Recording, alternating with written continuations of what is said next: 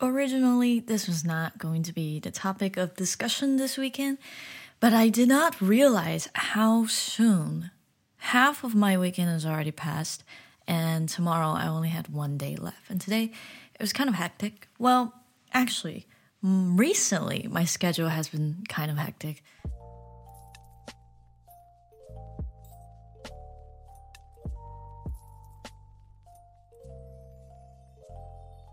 One, because I started uh, waking up at six a few weeks ago. Yeah, for quite a few weeks now. And why am I waking up at six, you ask? It's because I wanted to work out and do more things before I head to work at around 12:30 to 1:30 depending on what day I'm working. Now, the whole purpose of this year well, not just this year, from this point on, was to really put in the effort and find out my alternative route, considering uh, career wise or what I want to do with my future. And it took a lot of courage and it also took a lot of conversations to really cut off my plan Bs. I've always had this inkling to retreat back to medical school. Oh, if this is not working out, yeah, let me, I have the background. I'll just go back to some sort of like radio tech school and get the degree, get the certificate, uh, work at some hospital, and call it a day. But if I continue to do so, I'm not going to live the life that I wanted to live. So I had to figure out what I want to do. And just thinking about it doesn't really do me any good. I have to put in work. I have to put in the work to become the person, the identity that I want to obtain. So, in order to become the person I want to be, I have to start doing things that will help me become that person. Wow, I saw this video on YouTube and they explained it 10 times better than I did. But I decided to create more content on YouTube why YouTube? To be honest, I did not think YouTube would be a salvageable option. But as you can see, there are many people who are famous YouTubers making money, blah, blah, blah, etc. But that's not really the reason why I want to start YouTube again. The reason was because I want to have a source of income that is not limited to my location so that if I want to move to different cities, different countries, I don't have to worry about, oh, if I do want to move, how am I going to generate revenue? And also, if I create content, it is something that I don't want to say it's unique, but it's true to what I want to make instead of what is expected of me in a professional setting. Like if I'm at a school, I have to teach. If I'm doing any other job, I have to perform those duties. But if I'm making YouTube videos, no one is forcing me to make any specific type of content. It's just something that I want to do. So, in a sense, I can be my own boss. Now, it's not easy because there are many things you have to consider, such as the YouTube algorithm, what kind of content you want to create that is also appealing to your audience, and how do you keep your channel to stay relevant? How do you, I guess, it's like, how do you survive in the waves of new YouTubes and new YouTubers? How do you make yourself stand out from the crowd and secure your own audience? Those are the things that I didn't really want to think about. For me, I just wanted to make things that I want to make. But my significant other reminded me that if you want to have this as a source of revenue, you have to consider from your audience perspective. And I agree.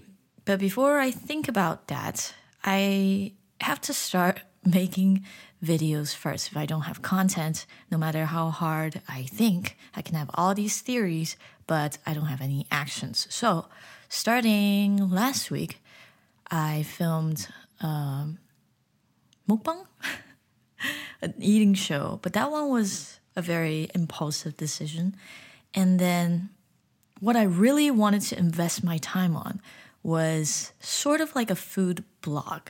I wanted to utilize the advantages of being in Korea physically right now to try out all the foods that I like, and maybe even foods that I don't like in the Korean cuisine for people who are abroad and cannot eat it for themselves. So that's what I wanted to do. So I wanted to focus on a certain type of cuisine for a few episodes and then change to another one and another one and another one and another one. So kind of like a food review channel, but uh, less snobby. I'm just trying to enjoy food that people cannot. So the viewers can live vigorously through me as they explore virtually with me all the millions of restaurants that they have in Korea. One thing I noticed is that the turnover rates for stores are super, super fast. So one store will be here for six months, and then a few months later, it will be a new store. So there are always new stores constantly popping up. So there's essentially limit, limitless or endless uh, locations for me to try out, for me to not necessarily review, and also wanted to integrate my own editing style and narrating style, I guess, with the videos that I create to hopefully be able to offer my own my own take on food blogging, I guess. So on the weekends when we're free, we would find a restaurant, go eat, film, and then the following week, every day I would um, it would take me about one to three hours. I would try to edit bit by bit every day before I go to work. And by the end of the week, I would upload the food blog video onto my new channel that I haven't really created yet because I'm still editing my video. However, however, that's what I have been doing. And on top of that, I also have just like a random for fun mukbang video on my personal channel that is filmed Friday night after work, literally at around 10:30 to 11 p.m. And with that video, I edit it as well and I try to post it on the following Monday. So I have a lot of editing going on. And aside from editing, when I wake up at 6 from 6:30 to 7:30, I also go work out. So I wanted to try out new forms of workouts before I only did at home with Chloe Ting. Now, sign up with the gym and I'm trying to do some weight training, I guess. I've been doing squats, bench press, and deadlift. So it was something I wanted to try, but I didn't really commit to. However, this year I signed a one year contract, so I have to go. I have to go. And so far, it has been great. I can't really see any results yet, aside from the blisters on my hand, but it feels good after a workout because we take a 30 minute, well, we're supposed to take a 30 minute, blah, blah, blah, 30 minute nap, except I don't wake up after 30 minutes. Mine usually lasts about 45 minutes to an hour, but it feels great after the nap, and I'll wake up and edit, eat, go to work. It's kind of crazy to realize that next week will be my 11th week as a teacher. My kids are already taking achievement tests. So those are the tests that determines if you level up or level down. That means a few more weeks later, I think 2 or 3 more weeks later, it's the end of a term. I have been teaching for almost an entire term and I still cannot believe that I am a teacher. In many aspects, I still feel like a noob, as I should be, because this is my first time teaching, and I'm constantly asking my colleagues, which I kind of feel sorry, I don't want to be a bother, but I'm constantly asking them questions to confirm when there's like a certain test coming up or there's a changes in schedules. I just want to be sure that I'm on the right page, that whatever I'm teaching to kids are what I'm supposed to be teaching. I'm doing all my grades. I'm entering all my grades in on time. That was one of my biggest worry was, oh, I'm going to mess up the grading schedule. Then the kids won't get their grades on time. Parents complain, blah, blah, blah. But so far, I've been doing a pretty good job. I think thankfully it was also because I only have 58 students, so it's not as hectic as other teachers since they have a lot they have a lot of big classes which is kind of scary because whenever you have to do like student comments and like grading and testing and essays and stuff we have the same amount of time to complete grading and entering the grades. So, in general, I have a little bit more leeway than them because I have less students. But I think that will change with next school term. It's like this school term was their way of giving me just a little bit less classes so I can adjust to teaching and then oh, next term they're probably going to give me more classes with more students. But seems like I will also be teaching different levels as well. So I'm excited and also a little bit scared. Excited because I can finally meet some new students that perhaps will communicate with me, that would actually have a discussion with me.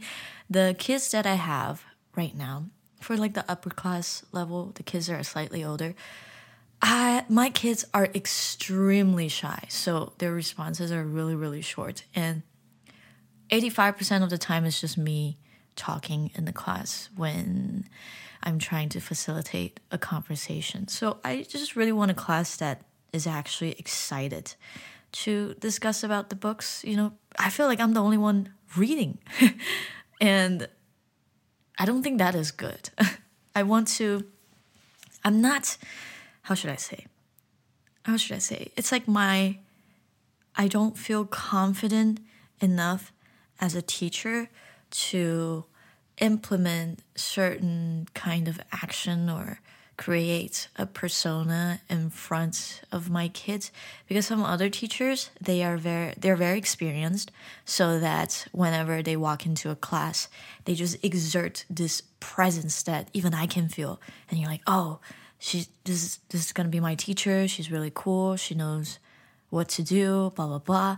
But right now I feel like I I'm probably still giving off this vibe that yeah she's kind of new she's not very strict and we can do whatever we want. Sometimes, sometimes I feel that, especially with the kids that are younger, so like first grade, second grade, or third grade. I think maybe they're in third grade. I can't tell. They're all so young, but some of them are also really smart. So with the younger classes, it's a little bit harder to manage since they have less attention span and they realize that I don't speak Korean, so they can talk in Korean and blah, blah, blah. And recently, I've been a little bit tougher on them. I don't want to. I didn't want to be the, the kind of teacher that was not fun, that was strict or mean. I wanted to be a fun teacher that, you know, we can go through a lesson together and after the lesson, you can go home and relax, right? You don't have to feel stressed about your class. But I think because my image is so soft, the kids are sometimes not listening to me. And recently we started a new type of classes that kind of extends their class time by um is it is it doubling it? I can't tell. But it's extending an extra period. And for kids, it's really hard for them because by the time they get to me, which is at towards the end of the class, they're already tired, they're already bored, and whenever I'm trying to carry on with the class, they're just kind of not wanting to respond. And I understand how they feel, and I also feel bad for them because I don't know if I would be able to stay focused for that period of time if I was their age. But lately, they've just been more and more brave in terms of just not listening and being loud and like, be quiet, please, blah, blah, blah, let's get through this together.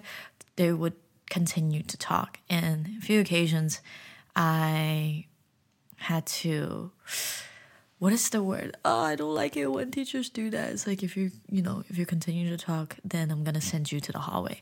Like obviously, standing in the hallway in front of all the other kids and all the other classes is very humiliating, right? I don't want to do that, but there's always that one or two kid that is very talkative and it disrupts the entire class. And if I can't make them quiet, the entire class cannot proceed in peace. So there were several times where I was like so and so, if you don't stop talking, I'm going to send you to the hallway. I don't like saying stuff like that, but recently I caught myself saying that phrase a lot more because I just feel like I'm losing a grip on my classes and it feels a little bit frustrating and I just feel so noob.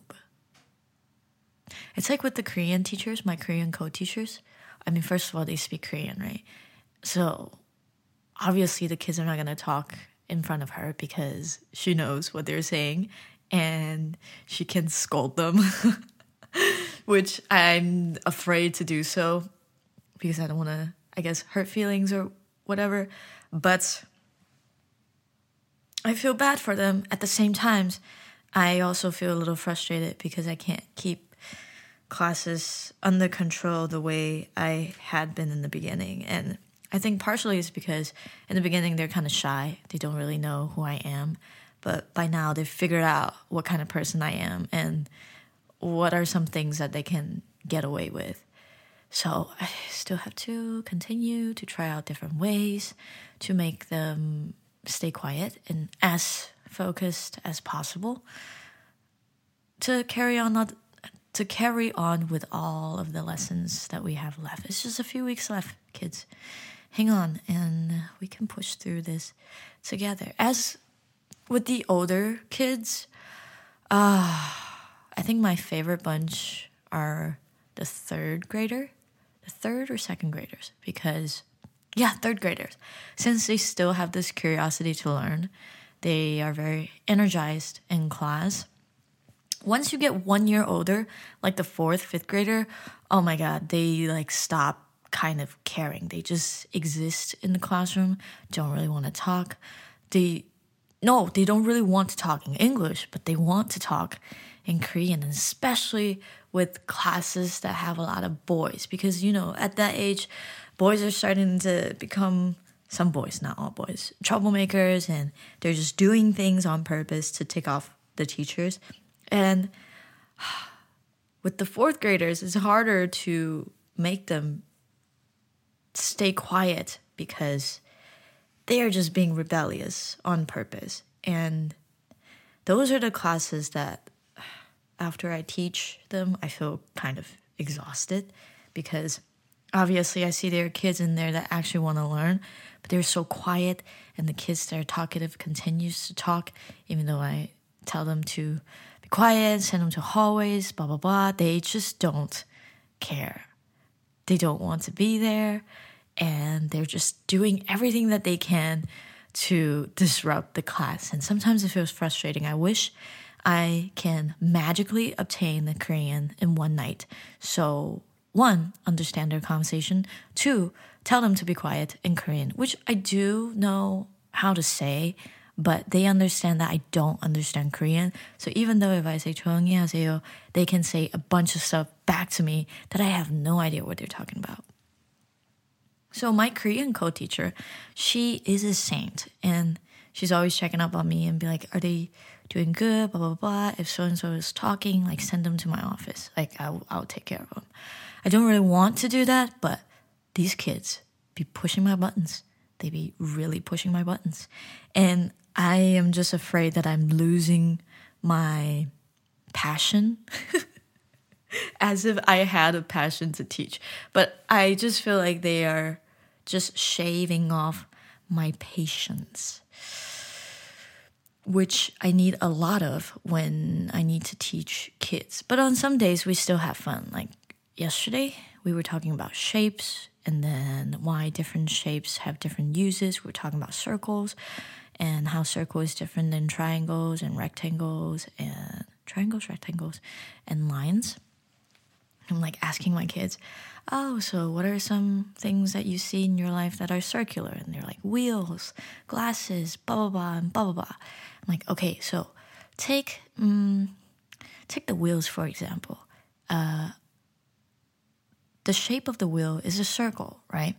Why do you think the wheels are a circle? Well, because it rolls better if it's a circle. It's like, great. So think about this. If we replace the wheel shape with a square, how do you think that would change? Uh, that would change how buses runs. They're like, oh, they start laughing and they realize blah, blah, blah. So it's, sometimes we have these fun moments with specific classes.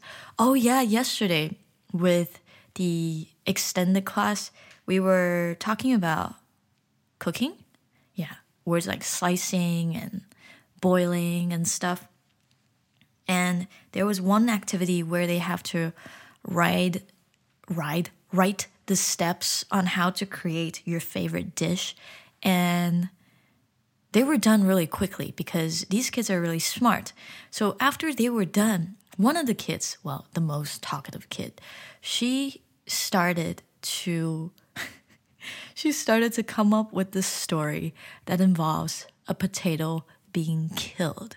Now, the joke started when we were trying to fill in the blank. The blank was the man was slicing the bread, okay? But because of the mask, you can't really hear. Oh, not slicing, peeling. The man was peeling the potato.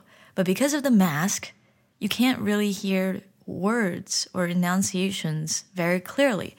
So I was like, okay, the word is peeling. And then the kids are like, huh? Killing? No, no, no, no, not killing, peeling. So that was the that was the root of a story called The Potato Story with an, an evil fox and a smart rabbit. So she started the story by drawing the arm of a fox. So the fox is holding a knife, and the knife is inching towards a potato, and the potato's face is shock. So the potato is shooketh. Next scene, the potato gets sliced or killed or peeled, and the soul of the potato is ascending to potato heaven. And then apparently, the fox killed slash peel the potato and cook it, and then put it on a trap and then the rabbit saw the potato, and the rabbit said, Yay, potato! And the rabbit ate the potato, the fox pulled the trigger, and the rabbit fell in the trap. Then the fox was boiling a pot of water, which were words that we learned. And then as the fox is boiling the water, the rabbit somehow escape from the trap and has this like evil shiny eyes behind the fox who's like happily boiling this pot of water that he's gonna use to cook the rabbit in. And then the rabbit stabbed the fox and the fox died. And then fox, rabbit, potato, they all bowed at the very last scene and it says, Thank you very much. Like as if they're just bowing to thank the audience for watching.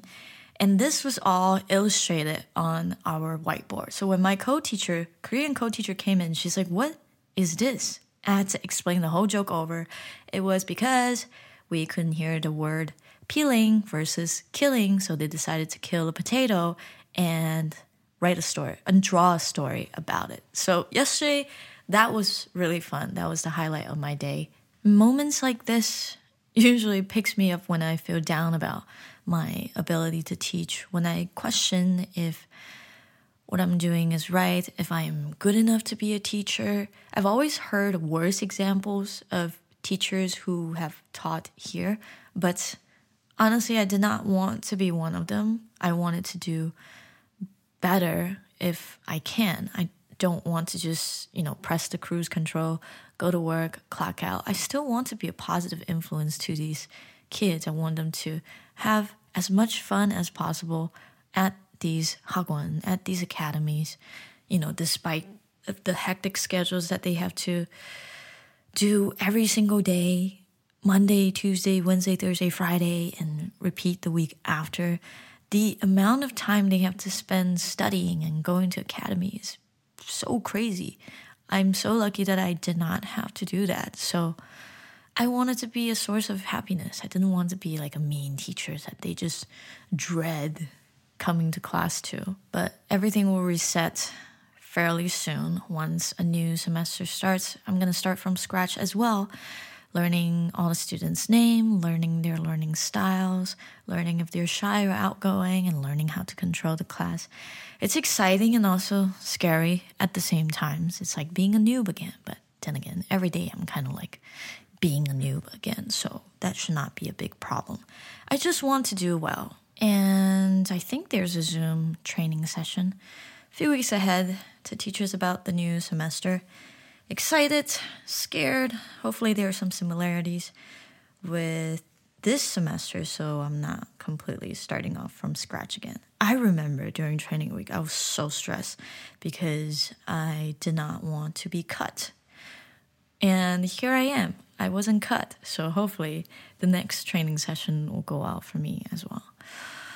So that was a little quick rant. I didn't necessarily intend it for it to be about this, but recently I've just been having these thoughts about my ability to control the class, the kids that I'm teaching, some frustrations, and I just wanted to get it out of my system so that I can start next week brand new and just finish the school term strong or as strong as I can be. I will do my best until the very end, as always, and every day I'm always learning something new. So, thanks to my coworkers and people who are willing to give me advice and help as well. So thank you for listening to the 22nd podcast of Lactose Intolerant. I am looking forward to introduce my new channel and more new contents to you in the upcoming weeks or so. Oh yeah, next week is Seollal. Seollal? Seollal? Korean New Year. So happy early New Year. Happy Lunar New Year. Stay safe and I'll see you next week.